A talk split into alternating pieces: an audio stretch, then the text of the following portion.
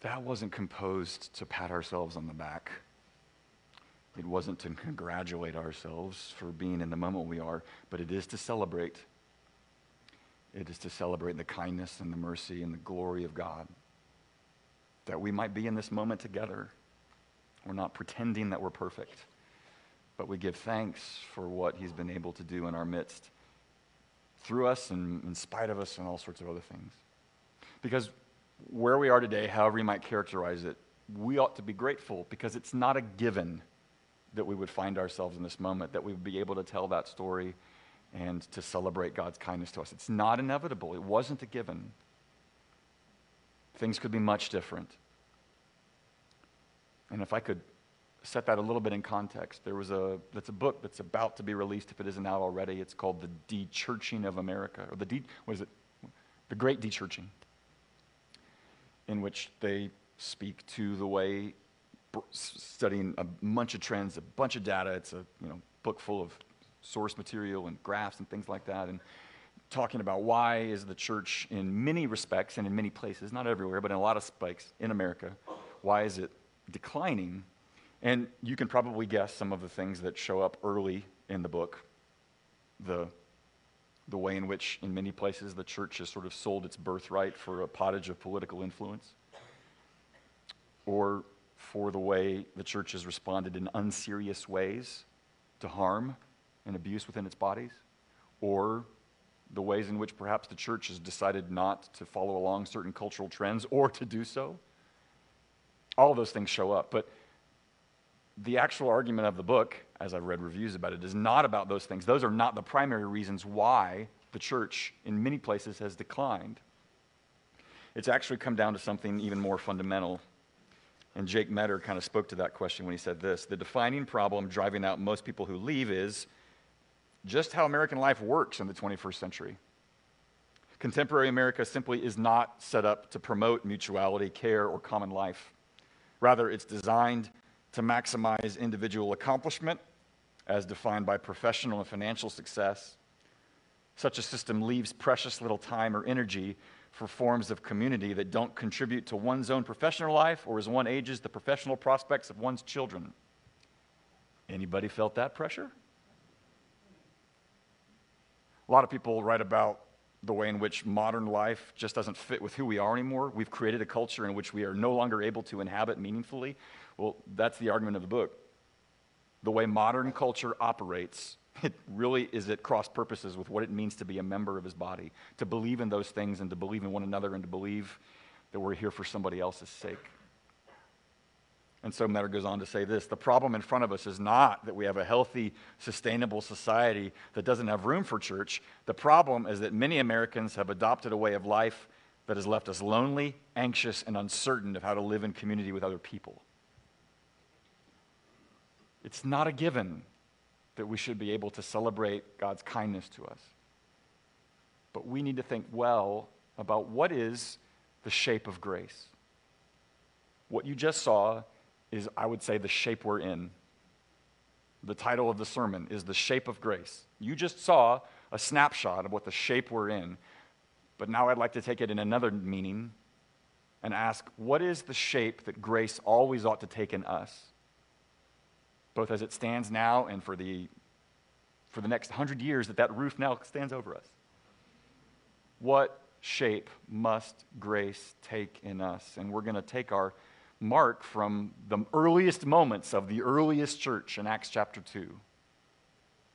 And I think we're going to see that shape that grace takes both then and always, and hopefully here too, in three ways in our public life, in our common life, and in our vital life. Don't worry, I'll define it.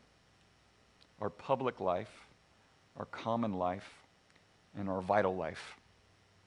We want to consider that to refresh our memories and to set the vision for the rest of our time together. Would you stand? We're going to be in Acts chapter 2, and then also refresh our memory from something we heard in Paul's letter to the church at Ephesus.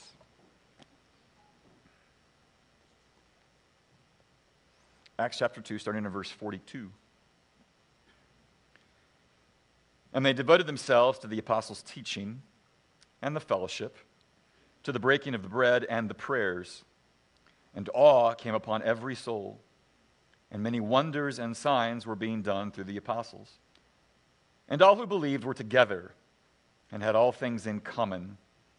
And they were selling their possessions and belongings and distributing the proceeds to all as any had need. And day by day, attending the temple together and breaking bread in their homes, they received their food with glad and generous hearts, praising God and having favor with all the people. And the Lord added to their number day by day those who were being saved. And so Paul says in Ephesians 4 I, therefore, a prisoner for the Lord, urge you to walk in a manner worthy of the calling to which you have been called, with all humility and gentleness, with patience bearing with one another in love, eager to maintain the unity of the Spirit in the bond of peace. This is the word of the Lord. Thanks be to God. He can have a seat. I'll do a little inside baseball with you here. I wrote this sermon in one order, and then I thought, you know what? We probably ought to tell this sermon in reverse order. We're going to take it from the bottom and work our way to the top.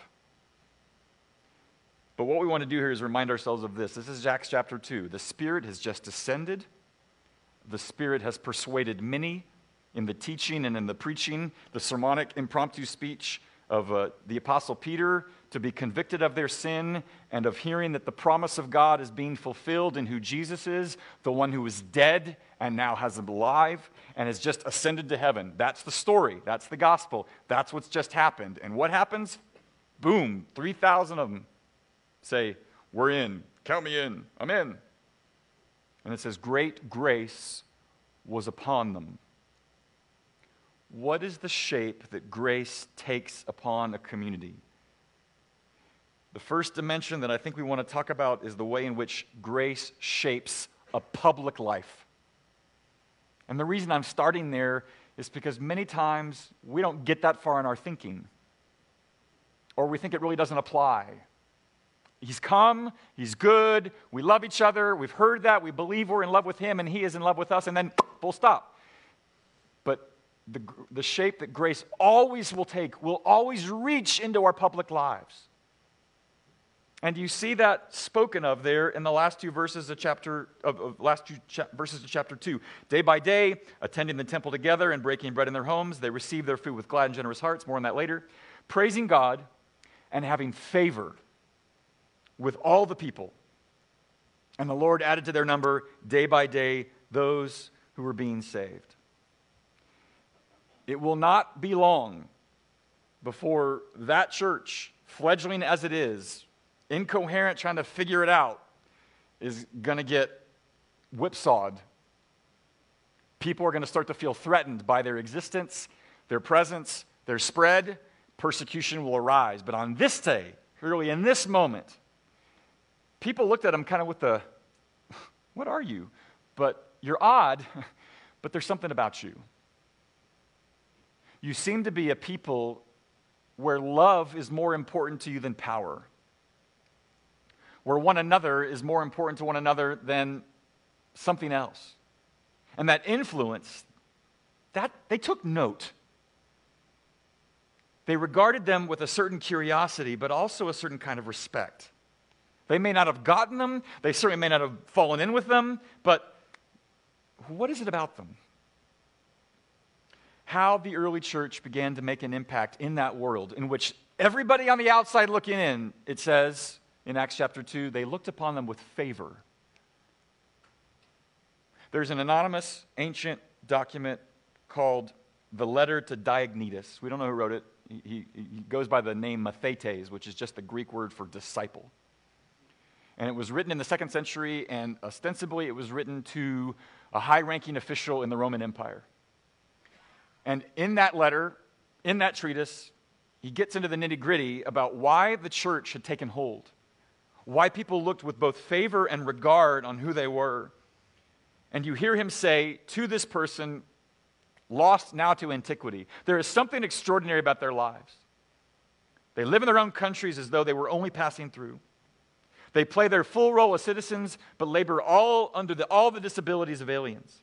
Like others, they marry and have children but they do not expose them. They share their meals, but not their wives.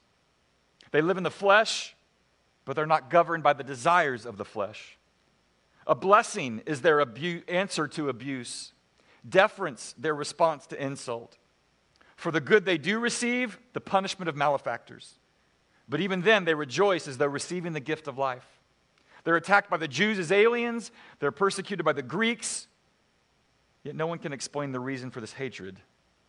To speak in general terms, we may say that the Christian is to the world what the soul is to the body.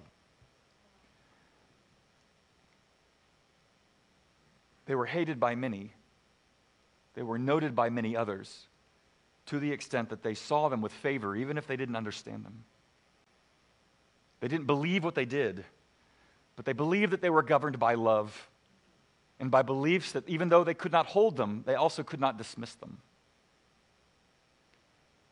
The grace, grace of God will take shape in a people in their public life by how they are regarded by those who are outside.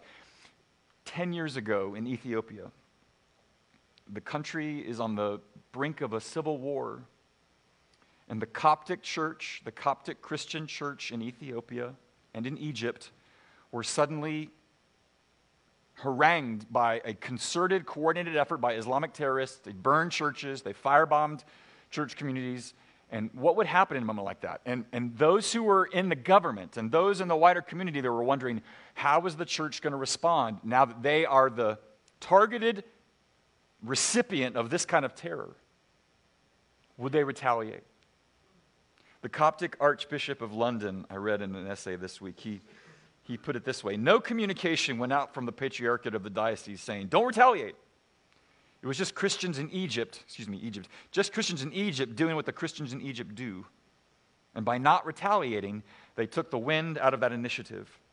By the admission of many, including political analysts and non Christians at every level, that's what protected the community. Grace shapes a community, and it has an impact on public life, and people take notice. Our brethren five hours to the south of us in Charleston, you know what happened in 2015. You know about the white supremacist that went in as a visitor in a Bible study, and before he was done, he had killed nine parishioners. And in the, the bail hearing of that young man, there were members of that community who came forward to give testimony. One of them was named Nadine Collier, whose 70 year old mother had been killed. And she said, You took something very precious away from me. You hurt me. You hurt a lot of people. But if God forgives you, I forgive you. A brother of another woman who died, Cynthia Graham Hurd, he said this Having her in church that night as Bible study taught me about the Lord. If we had to lose our sister, losing her in church was the right place. She was in the company of God. She was trying to help somebody. She was not a victim, she was a Christian. And statements like that would come out, and you can understand why some people would go, wait a minute. Too soon, man. What about justice? And those are reasonable questions, and any of us might ask them. But those voices who said those things in the wake of their sorrow and their tragedy, they were misunderstood. Were they saying that they didn't believe in justice? Of course not. If anything, they were incarnating what Tim Keller wrote in his book on forgiveness. Forgiveness is the precondition for justice. Because without it, without even a category for it, it is a fine line between justice and revenge. There, the way grace had shaped them, shaped their witness to a public life. And even if people did not subscribe to the ideas that they believed in, they still thought, what is it about you? What is it that you get that I don't get that would cause you to say those kinds of things in the wake of that kind of moment? Grace shapes a people in a public life.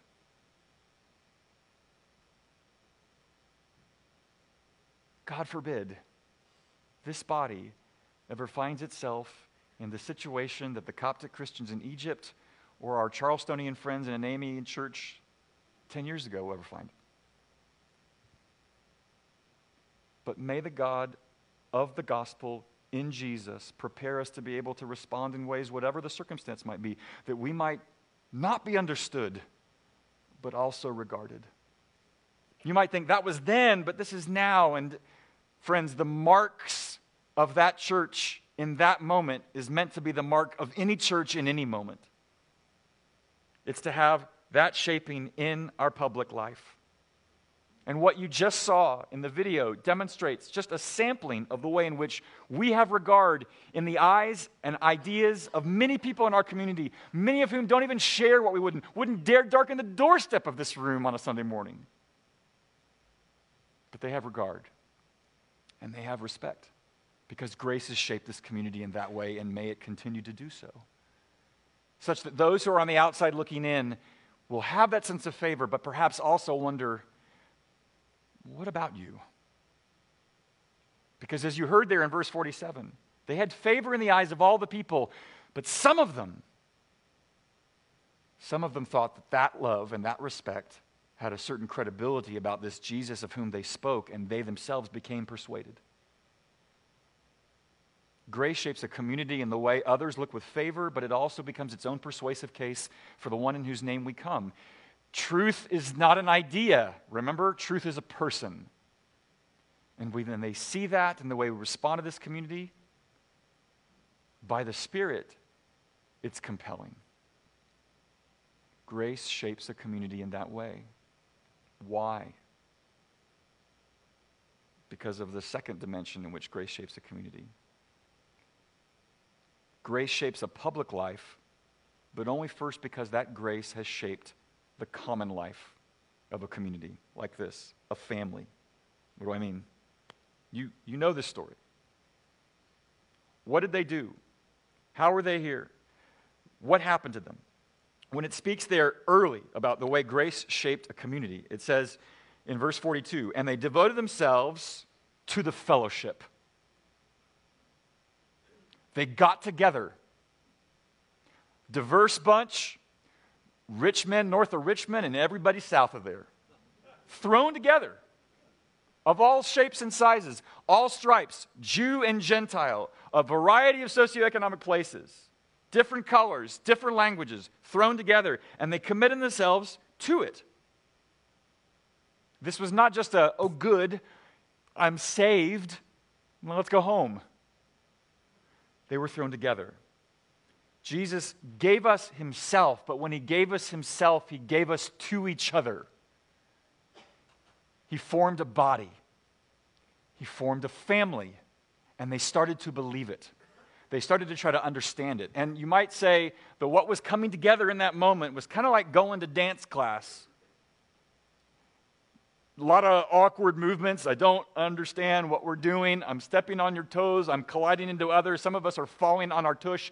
It's really kind of a sight to see, but somehow in time it starts to demonstrate a little bit of elegance. Shape grace takes on a community is going to drive them toward one another. They devoted themselves to the fellowship. The word there in the original language, fellowship, is koinonia. It literally means common people, common life, a shared life beyond pleasantries, beyond superficialities, beyond just talking about, you know, upsets in football in Tuscaloosa, beyond all of that. Shared stories, shared concerns, shared lives, shared experiences, shared hardships, shared struggles, shared confessions, shared disagreements, shared arguments, shared fights, shared, uh oh, shared reconciliation. Uh, look, one reason we think Jesus is wise, because in John 17, in his high priestly prayer, he doesn't finish praying until he says, I pray that they might be as one. he knew it was coming. He knew he was putting, who he was putting together. They will never get along. I'll pray for that. That fellowship comes together, and grace shapes that community. Modern life Am I wrong? you're pulled in 14 different directions. And that's on a good day. That's on a slow day. That's just Tuesday. And as Meador said, the world that you and I have embraced, that we just think that's how it ought to be, is a life that does not prepare us for being lonely, anxious, and uncertain of how to live in community. And therefore, all of us have a choice. Do I want to live that way? I have all of these priorities that's having this effect on me. Is that what I want? Or do I want to make another choice? Do I want to choose another way? Do I want to choose the fellowship in which those things are fine? Everybody and his dog has written something about Barbie now. Everybody. And that's fine. Cultural phenomenon. Greta Gerwig is laughing all the way to the bank. And one person that did is a guy named Freddie DeBoer. And I've, I've shared some of the stuff that he, Freddie DeBoer has written. And, and he had a few things to say. Brilliant writer, um, has no place for faith, no place for transcendence, but he speaks insightfully and honestly. And he says this um, None of us is enough. Getting from the I'm the Kenough thing. None of us is enough. I don't know you personally, but I can still say with great confidence that you are not enough. If you go through the life uncritically accepting the Instagram ideology that you can hashtag manifest everything you deserve because you practice hashtag self care and are hashtag valid on a long enough time frame, you're going to end up alone and miserable and profoundly aware that the idea of total emotional self sufficiency is a transparent lie. Human beings need other human beings. Do you believe that? Uh, dudes going on the men's retreat. Uh, I'm going to steal my thunder a little bit right here. I would dare say that one thing that the Lord is out to um, displace in us is our preference for anonymity. It's not just a male thing, but it's commonly a male thing. Why? Because of that. Where are we going? We're coming into fellowship because we need it. They were devoted to one another. Truth is a person, not an idea. Benjamin Franklin famously said, If we don't all hang together, we will all hang separately. Different context, different sense, same truth. They were called into fellowship, and they believed they needed to be together. They need, believed they needed to work out what does it mean to work out my salvation with fear and trembling. We needed each other in order to do that. It's a laboratory, it's a gymnasium. You are doing spiritual burpees by being in community with one another. Right? Right. Here's the great news, though thrown into fellowship. Guess what they were thrown toward in many respects when they would have fellowship? Two times it says, and they committed themselves to the breaking of bread. My youngest son will love this. A spiritual discipline of food. to have food. Twice it says they were committed to breaking of bread. What? Yeah, because you know it. You've been to somebody's house, and they've gone to great lengths to prepare a meal. And the sort of things and the sort of conviviality, there's a great word, conviviality. There's your SAT word for the day. When you're thrown together and you can just be cool with one another and let your hair out and enjoy each other's company and savor the aromas and enjoy the stuff and, you know, praise the cook and delight in all of that, it's something. It's the table and the meal is more than a table and a meal. And they knew it. That's why we're having barbecue. Yes. Because when you sit and when you share a table and you share a meal, you're sharing more than just the food, you're sharing yourself. There's something about the atmosphere in which I am disclosing to you things that I don't know if I can do over coffee or even sitting here in a church building. It's like there's something to it, and they committed themselves to it. Grace shapes a community to be thrown together of whatever stripes they are, but also to share in that food that holds them together and Look, around here, we, we love to point to that film that came out in 1987, Babette's Feast, right? This Lutheran um, fishing community in uh, you know, the uh, 19th century. And they take in this woman who is fleeing a war. Her name is Babette. And they take care of her and they nurture her and they, they uh, treat her as one of their own. And she's a chef. She makes good stuff. And she lives with them for many years, and then she wins a lottery, and she goes, You know what? I would like to make you all a meal, a meal that you'll never forget. And so she goes to France, and she brings all this food back, and they in there. And the, the irony of it is, this is a community that loves God so much, but lives in austerity so much that they're a little bit suspicious, a little sus of delight. Because what does delight do? Well, it leads to dancing. No. Um, I married a Baptist, so. Um, what does delight do? Delight leads to sin. So let's stay as far away from delight as we can. And the irony of it is, she's making a meal. They're leaving now because they don't like dancing. They're, they're making a meal. They're, she's making a meal for them that's going ha- to test their delights in ways that they never did. But when they show up for the meal, something has happened in the community that they're now at cross purposes with one another. There's a little, they're division, they're hardened. And what happens in the course of the meal? They are introduced to the idea that a delight is no less a gift from God as Jesus himself. And in the course and the time of the meal, everything that had turned them against one another and hardened them suddenly started to feel maybe a little smaller, and the food had brought them together. Grace shapes a people in their fellowship and in the use of food. But the most remarkable thing about the way grace shapes a fellowship here in this part, the part that probably will make you and me the most uneasy, is we'll just call it an uncommon but unextraordinary demonstration of love in the people. Like I said, uh, this people had Richmond north of Richmond and everybody else in between, and they were thrown together. And it was clear from what happened that there were some who didn't know if they were going to have enough food to survive, and there were others who had extra. And it says there in verse 44 they all were one they all believed were together, had all things in common. They were selling their possessions and belongings and distributing the proceeds to all as any had need. Their common life caused them to make a change that they wouldn't otherwise do and nobody else was asking them to do. And it's because they believed something fundamental about what Jesus had done and what Paul says in 2 Corinthians 8, which goes like this. I'll read it to you. And he made himself poor. Though he was rich, for your sake he became poor, so that you by his poverty might become rich.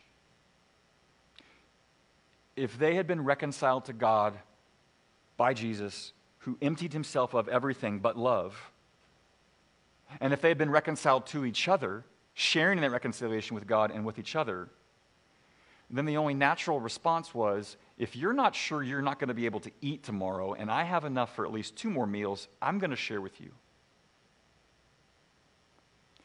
It wasn't a policy. They didn't sort of, the leadership didn't sort of say, all right, let's do an asset analysis here. Let's do some actuarial tables and we'll do some calculating and then we'll, like that. It was just, this is what we do. You're, you have nothing. I have enough. I have an extra, so let's make sure that you're stabilized. Uh, we live equidistant between two communities called the Bruderhof, which is German for the House of Brethren. There's one in Morristown, Tennessee. There's one over at Durham with a bunch of Duke students, and they're people that all live in the same house. They share a common purse. They live together. They worship together. It's their thing. It's what they do. And it's a one manifestation of what it would look like for Acts 2 to affect a community. Am I suggesting that to us today? I am not. But you realize how much the church in modern times is segmented into uh, little each little spectrums of socioeconomic uh, demarcation. Go read Mere Christianity, chap- book three, chapter three, and, and talk about what a Christian society looks like. It's why we have a diaconal fund in this church. You give over the operating budget to a diaconal fund, and if there's ever anybody in this church who comes up against a hard financial need, the diaconate starts to think about that and help if we can. Tries to be good steward of everybody's money to help in that way. That's just a small picture of what it looks like to see Acts 2 at work in us. Richard Hays is a New Testament professor at Duke, Duke Divinity, and in a book on New Testament ethics, he was really frank when he said this. Here's Richard Hays How can we order our economic practices in the church in such a way that we give testimony with power to the resurrection of Jesus? To ask that question in a serious and sustained way will require of us not only imaginative reflection, but also costly change. I have no four steps to incarnating whatever he's imagining here for you. But I also can't say, you know, that was then, this is now, meh, the way grace shapes the community is to take stock and to be of assistance to help stabilize people in love for love because of the way in which the Lord has worked on our behalf in all circumstances, no matter your socioeconomic position. It's the way grace shapes a community, a common life. Last thing I'll say the only way that grace shapes a public life, which is first shaped by a common life, is because grace has shaped, finally, um, a vital life. This was the hardest part of the sermon to write. What, uh, what I'm about to say, you might think, oh, you mean he shapes a religious life. Um, friends, uh, there's a title of a book by David Dark says, uh, Life's too short to say you're not religious, whether you show up on a Sunday morning or not. Everything we do has a religious framework to it, whether we agree on it or not. And I also could have said, well, this is all about our spiritual life. But what about what is it that we do that doesn't have some sort of foundation in what we believe about the Spirit and what we believe about ourselves and whether we have a soul and whether anything lasts after death? Everything we do has a connection to that, whether we're conscious of it or not. And that's why I came up with the idea. Let's talk about our vital life. And I, I use that word because, you know, you med types in the room, you know what the vitals are. You know what? You come upon a person, they're on the ground. What do you do? A, B, C airway, breathing, circulation. Those are your vitals, right? those are the things that you have to verify the condition of. If any one of those is compromised, that body is on its way to demise. A, B, C, airway, breathing, circulation. So, those are diagnostic moments, diagnostic moves that any medical type, any doctor, any nurse moves. They have to assess those things. They're diagnostic questions. Friends, it's the same thing with the church. Grace shapes our vital life in the same way that wisdom shapes a medical life, it always is asking certain diagnostic questions of us all. And in the same way that a doctor asks, is their airway obstructed? No. Are they breathing? No. Are they, is, there, is there circulation? No. Okay, then we have to attend to that. So here are the three questions that we ask in the way grace shapes a vital life. One, is there a sustained interest to grow in our knowledge and the grace of the Lord? verse 42 and they devoted themselves to the apostles' teaching.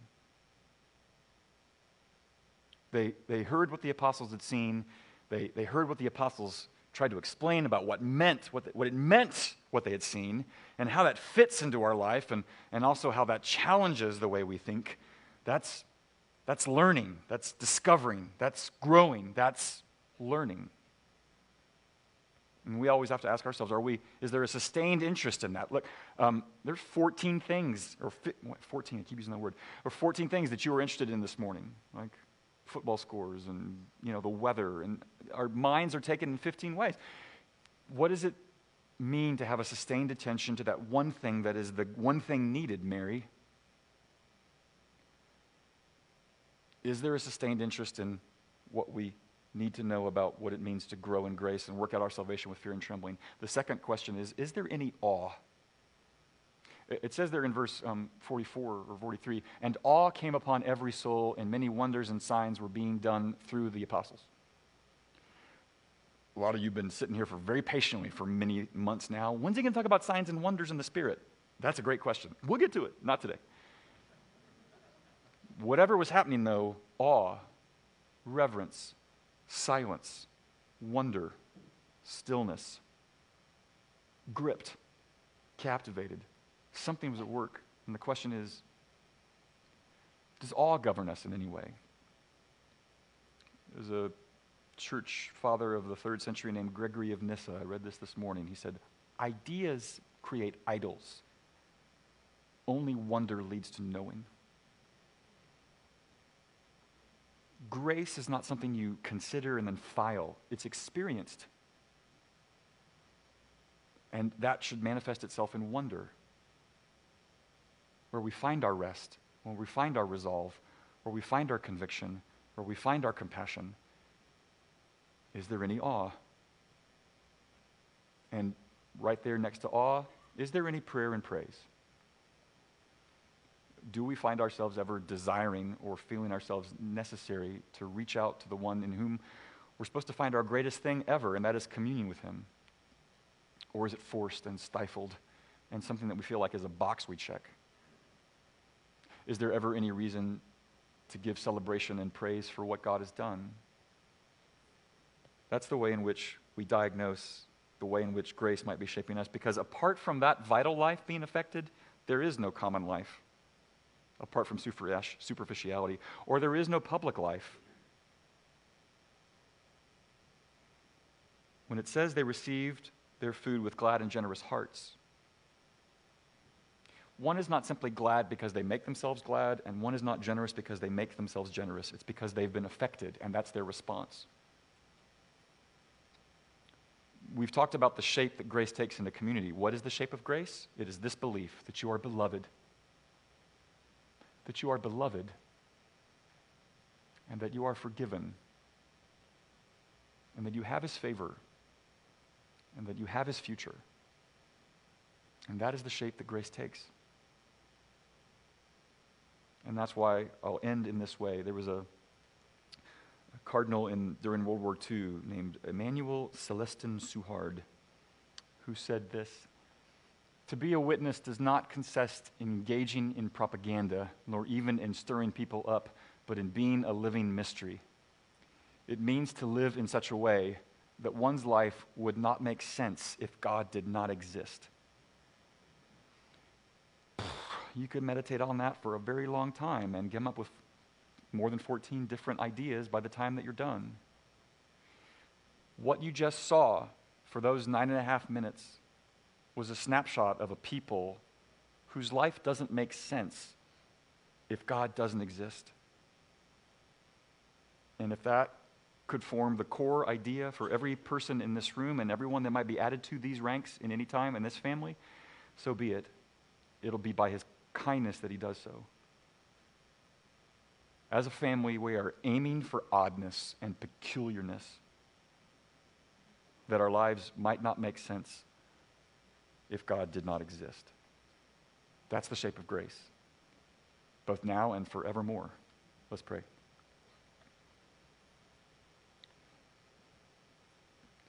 We give you thanks that you have been kind and patient and persevering and showing yourself loving as you always have.